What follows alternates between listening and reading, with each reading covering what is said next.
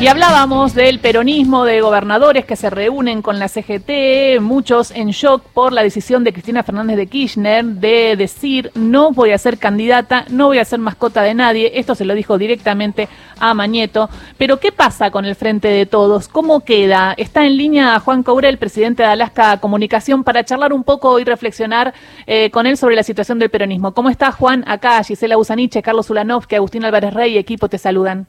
Hola Gisela, Agustín, Carlos, ¿cómo están? Bien, bueno, ¿cómo, ¿cómo la ves? ¿Cómo ves un peronismo sin Cristina candidata?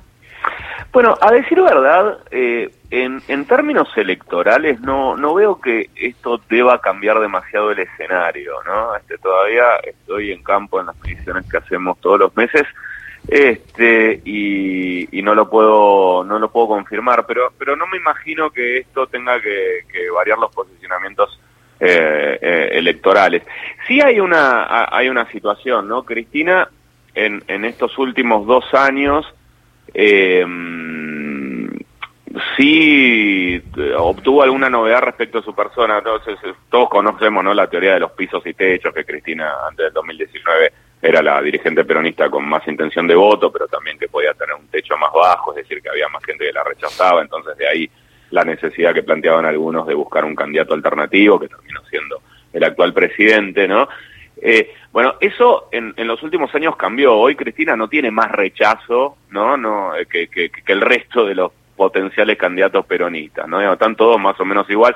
Por lo tanto, bueno, sí, ahí el, esa tesis de, bueno, habría que seguir insistiendo con eso de que Cristina acompañe, pero no, no sea la primera figura bueno, eh, eso, eso había variado, entonces desde ahí uno decía, bueno, la candidatura de Cristina en este, en esta oportunidad en verdad podría llegar a ser en parte indiscutible. Pero también es cierto que lo que ha demostrado, lo que demostró en 2019 y lo que, y lo que da la sensación de que se sigue manteniendo es que el apoyo que ella eh, logra sostener detrás suyo no le costaría demasiado eh, transferirlo, ¿no? En términos de intención de voto, digo, no de política, ¿no? Porque ahí después sí entra la política. Esos, eh, eh, esos votos que ella transfiere, la gente que la sigue, que ella pueda decir, bueno, yo acompaño, apoyo al candidato A o B, que surja del peronismo, del entrar al frente de todos, donde sea. Bueno, probablemente la gente vaya. Ahora, que, que vaya no significa que lo, que lo militen, ¿no? Que estén movilizados detrás suyo y que eso pueda permitir no solamente, digamos, una transferencia de votos, sino también de capital político. Bueno, eso en todo caso es lo que se abre ahora como incógnita, ¿no? Es eh, para dónde tiene que ir. Digamos, al final de cuentas ella va a seguir siendo una importante electora, ¿no? Digamos, si ella decide acompañar a un candidato o a otro, ese candidato va a tener automáticamente muchísima más intención de votos y posibilidades de ganar. Ahora, Juan, te hago una pregunta sobre esto puntualmente. Pensaba yo cuántas veces se puede hacer el mismo truco, ¿no? Eh, el truco bueno, de Alberto... es la gran pregunta, claro. Esa es la gran tan pregunta. efectivo? ¿Qué va a hacer? ¿Qué, qué, ¿Cuál es la, el camino ahora? Bueno, otra vez esto de la Liga de Gobernadores y el peronismo por otro lado, mascullando a ver si se animan o no a construir un armado político nacional y este y surge algo de ahí, no lo sabemos. Por ahora no pasa nada, ¿no? Digamos, se reúnen, pero no es que están diciendo, bueno, nuestro candidato es A, ¿no? Vamos a ir detrás de tal. Bueno, falta mucho para eso, ¿no? Y evidentemente no están con ganas de hacerlo todavía. Mientras no lo hagan, de ahí no va a salir ningún potencial candidato. Después la otra es que replique lo, el mismo truco que bien mencionás de 2019, ¿no? Digamos, eh, que o con el propio presidente o con, como se dice a veces, con Sergio Massa, eh, con, con quien sea.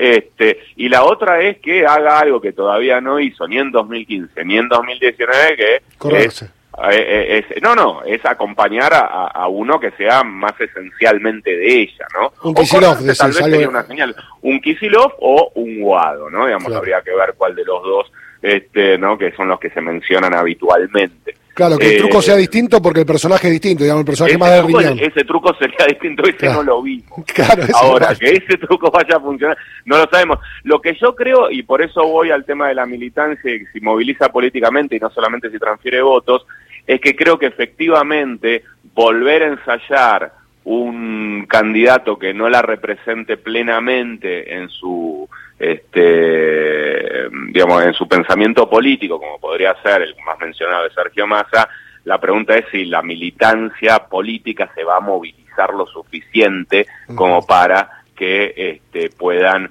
no, el, el rol de a ver el rol de lo de, de, de la gente en las campañas electorales sigue siendo muy importante. Durante un tiempo se creía que era toda una cuestión de marketing electoral, de hacer buenas publicidades y spots. Después con las redes eso se puso en, en, cuestión y hoy se hablan de campañas iniciadas por los ciudadanos, digamos, lo que haga la gente en su propia casa, en sus propias redes sociales personales, orgánicamente, sin una bajada centralizada, es muy importante para el resultado electoral, ¿no? Lo que discutas en el laburo, lo que discutas en tu familia. Este, bueno, todo eso lo vimos en 2015. En la primera etapa de la campaña no sucedió cuando el candidato era Daniel Scioli, yo trabajaba, y, y, sí pasó en el balotaje cuando el temor a que ganara Macri eso, eso te iba a este, preguntar y a movilizar más. Juan, eso te iba a preguntar y no sabía si traer ese momento, pero ese momento fue bastante crítico y ahí mucho del kirchnerismo más duro, si se quiere, no hizo campaña por Scioli. Le llegaban, llegaban los pósteres y no le pegaban los pósters. Y después de la primera, cuando se vieron, cuando vieron la situación, empezaron a hacer campaña y no se llegó y terminó ganando Mauricio Macri, ¿no? Entonces ahí hay que tener cuidado también. Claramente, digamos, pero, yo que estuve en esa campaña a mí no me gusta echar culpas, ¿no? fue de un lado o del otro la culpa. Es, lo que hubo es poca este, comunión, ¿no? no, no, no había un trabajo muy coordinado, no había que tal vez no no faltó mucha coordinación para que esa movilización sucediera. Es como que se subestimó la necesidad de que la gente estuviera eh, movilizada. Y después lo vimos en, en el tramo del, del balotaje que no alcanzó como la movilización de la gente en la calle, en sus casas, en sus trabajos, en, en las universidades, hizo que la diferencia se achicara. Bueno, en 2019 eso no pasó, la gente se movilizó detrás de Alberto Fernández, un personaje que no estaba en la primera plana y que mucha gente no conocía, simplemente porque lo dijo Cristina. Lo hará de nuevo en 2023 y hay que ver, justamente, es el mismo truco, vamos a ver, digamos, este, por lo pronto, este, lo, lo que está claro es que eh, el escenario es eh, muy diferente al de 2019 y del 2015. El peronismo va a arrancar la campaña mucho más debilitado que en las dos últimas elecciones nacionales, lo que no debe significar que la elección esté perdida per se, porque hay un contexto de polarización tal que hace que al final de cuentas la sociedad se agrupe en, este, en, en en opciones que son mutuamente repelentes. Lo que hay que hacer es ser inteligente a la hora de plantear el mensaje y el discurso y dejar en claro qué es lo que defiende la candidatura que se proponga y qué es lo que defiende la candidatura que, proponga el que esté enfrente. Ahora, Juan, eh, esas opciones repelentes que, que marcás, ¿no? esta polarización, grita, pongamos el nombre que, más nos guste, sin Cristina en la boleta, no se morigera algo, digo, porque uno puede pensar, bueno, sin Cristina de la boleta un Macri no tiene sentido del otro lado, digo, se pierde cierto, quizás cierto discurso beligerante contra la figura de Cristina. Pero si Cristina no está en la boleta, pero sí están integrantes, por ejemplo, de la Cámpora. Es lo mismo, decimos. y, ¿Por qué uno se imaginaría que eh, los actuales opositores van a bajar el, el tono de sus críticas si aparecen actores tan emparentados a lo que ha representado Cristina durante todos estos años en las boletas de... No, pensaba en ese rechazo que, que, mencionábamos antes, que tiene Cristina en gran parte de la población. Vos decís que por más que no estén en la boleta, ese rechazo no se morigera, digamos. En lo más mínimo, en lo más mínimo. De hecho, gran parte, no digo que todo, ¿no? Digo, pero gran parte del rechazo que se le tiene al actual gobierno también tiene que ver con eso, por más que las diferencias internas son obvias y evidentes, ¿no? Digamos, están a, a la luz del día pero digamos este eh, hay parte del rechazo que es de los propios este, tal vez votantes más de digamos más más identificados con Cristina que que este que bueno que esperaban más de, del presidente. Y pero hay otro sector que simplemente lo rechazan porque está cerca de este espacio digamos, no por otro no por otro motivo. Eh, no y, y, y, la verdad es que no imagino que un, que, que, que, que, la renuncia a su candidatura de Cristina ten, eh, tenga un efecto que involucre al resto de los actores que están emparentados con ella, sin ir más lejos, ¿no? La, la, Cámpora, el propio gobernador Kicillof, qué sé yo, digamos, son muchos actores que este, están muy demonizados por ese sector, de, por, ese lado de la grieta, y no creo que aflojen por el hecho de que ella no esté. Eh, Juan, buen día. Tengo dos preguntas breves. Una, eh, si esta, este eventual, esta eventual resignación de Cristina a su candidatura eh, la beneficia o la perjudica. Es un debate que se había planteado ya en los medios. ¿A vos qué te parece? ¿En qué sentido si la beneficia o perjudica? Sí, sí, claro, si la potencia... ¿En la, justicia o...? No, no. Ah. En las encuestas, en la apreciación Claro, pública. si la potencia o si definitivamente la aleja de toda de todo tipo de posibilidades. Y la segunda es por qué le pusiste Alaska a tu empresa de comunicación.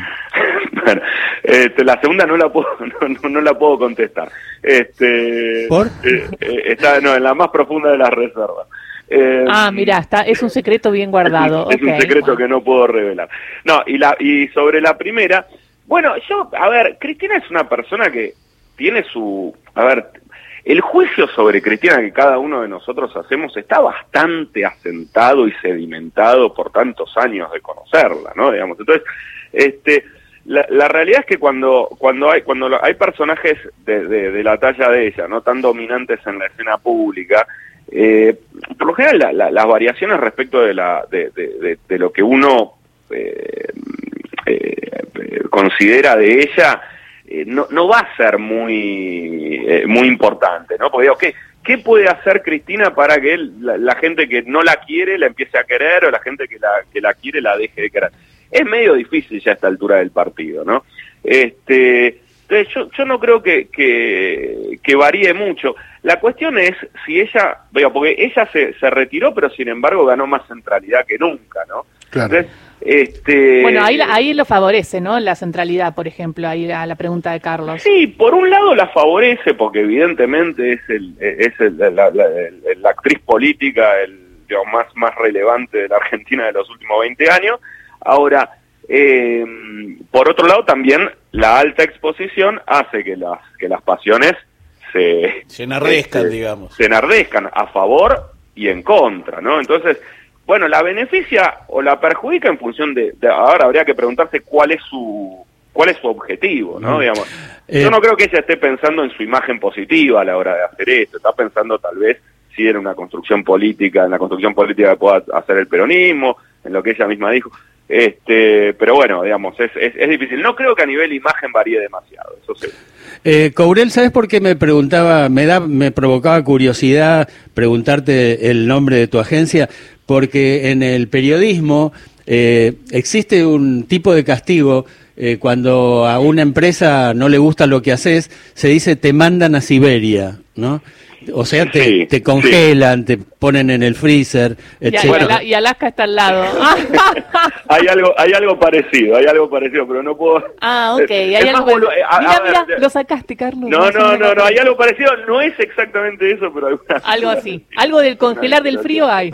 Eh, la, la última está Horacio Marmuré con nosotros. ¿Cómo está? A ver, eh, en todo este, en esta charla lo que pensamos en la centralidad de Cristina es que Cristina mm, sería la gran electora, sería quien tiene que dar la veña, quien tiene, tiene que de alguna manera elegir. Si no lo hace, ¿cómo queda el que vaya a caminar la, la, la Bueno, es que para mí lo elige activa o pasivamente, ¿no? Digamos, activamente sería, este, eh, digamos, básicamente diciendo quién es el candidato.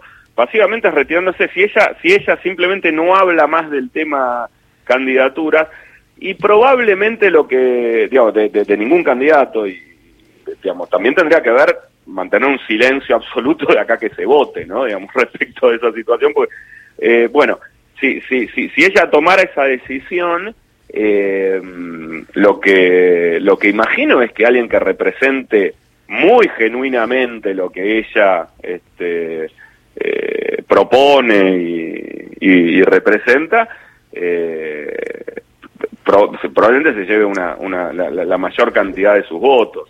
Eh, no, no, no, no imagino una, can- una campaña el año que viene sin que nadie sea el representante de valores como la ampliación de derechos, con valores como este, el feminismo, con valores como este, la, lo- los derechos humanos, este, el rol del Estado, Mm. eh, bueno, todas estas Y- estas cuestiones que han estado tenido que ver con el kirchnerismo.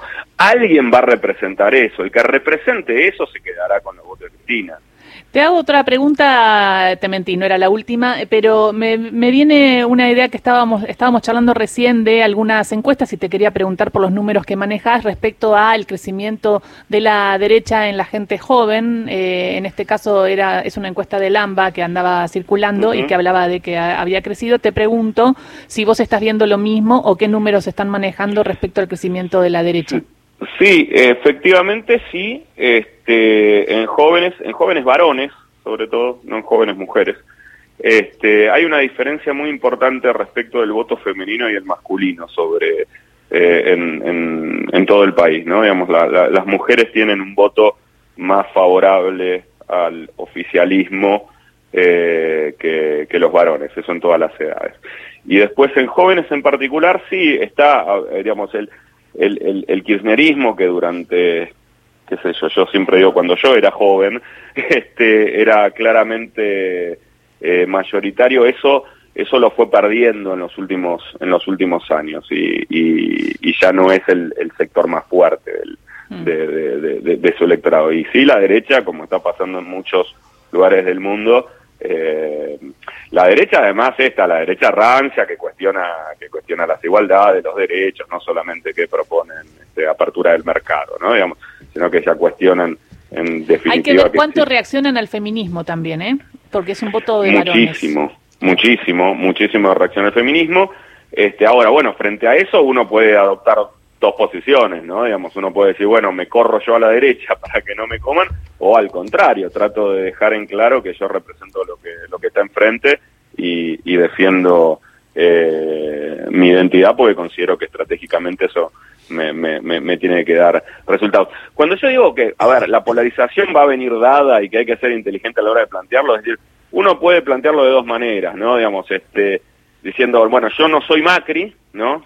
Y esa es la fórmula que se usó durante mucho tiempo eh, y que no dio resultado el año pasado, por lo menos, y que no está dando resultado por lo menos en las encuestas ahora, o plantearlo de otra manera y preguntarle a la gente, pero ¿vos estás de acuerdo con que te suban la edad jubilatoria o no? Bueno, ¿vos estás de acuerdo con que se privaticen las empresas públicas? ¿Vos estás de acuerdo con que haya despidos en el Estado? Cuando vos llevas las preguntas, ¿sí? A los a, a, punto a, a, clivajes, a, digamos, a posiciones dicotómicas que te este que te benefician. Bueno, ahí la, las estrategias de campaña funcionan mejor y, es probable que maximices la, la, posibilidad de obtener votos. Y apelar a la memoria, ¿no? Porque el macrismo estuvo y eso lo vimos. Sí, pero no alcanza con la memoria, hay que hablar de lo prospectivo. ¿Qué, pasa en adelante? Digamos, ¿qué, modelo de país propones vos y qué modelo de país eh, proponen eh, proponen los otros? Porque con el con el retroceso solamente eh, no, estaría funcionando, porque cuando uno evalúa en opinión pública la comparación entre este gobierno y el anterior, este gobierno no sale muy favorecido tampoco. Entonces habría que plantearlo más en términos de qué es lo que está eh, qué modelo de país bueno súper interesante muchísimas gracias que teníamos ganas de, charlar un poco y saber cómo la veías. Eh, me, me, hacen reír con Agustín el tema del truco. Veremos primero si se sienta a jugar al truco Cristina y que igual va a estar jugando porque siempre juega y segundo cuál sería el truco no eh, de esta vez que pueden ser varios algún truco va a haber eso, eso va a haber. igual va a ser sorpresivo. Claro sí. muchísimas gracias Juan Chau. Era Juan Courel, presidente de Alaska Comunicación, charlando un poco sobre la actualidad política.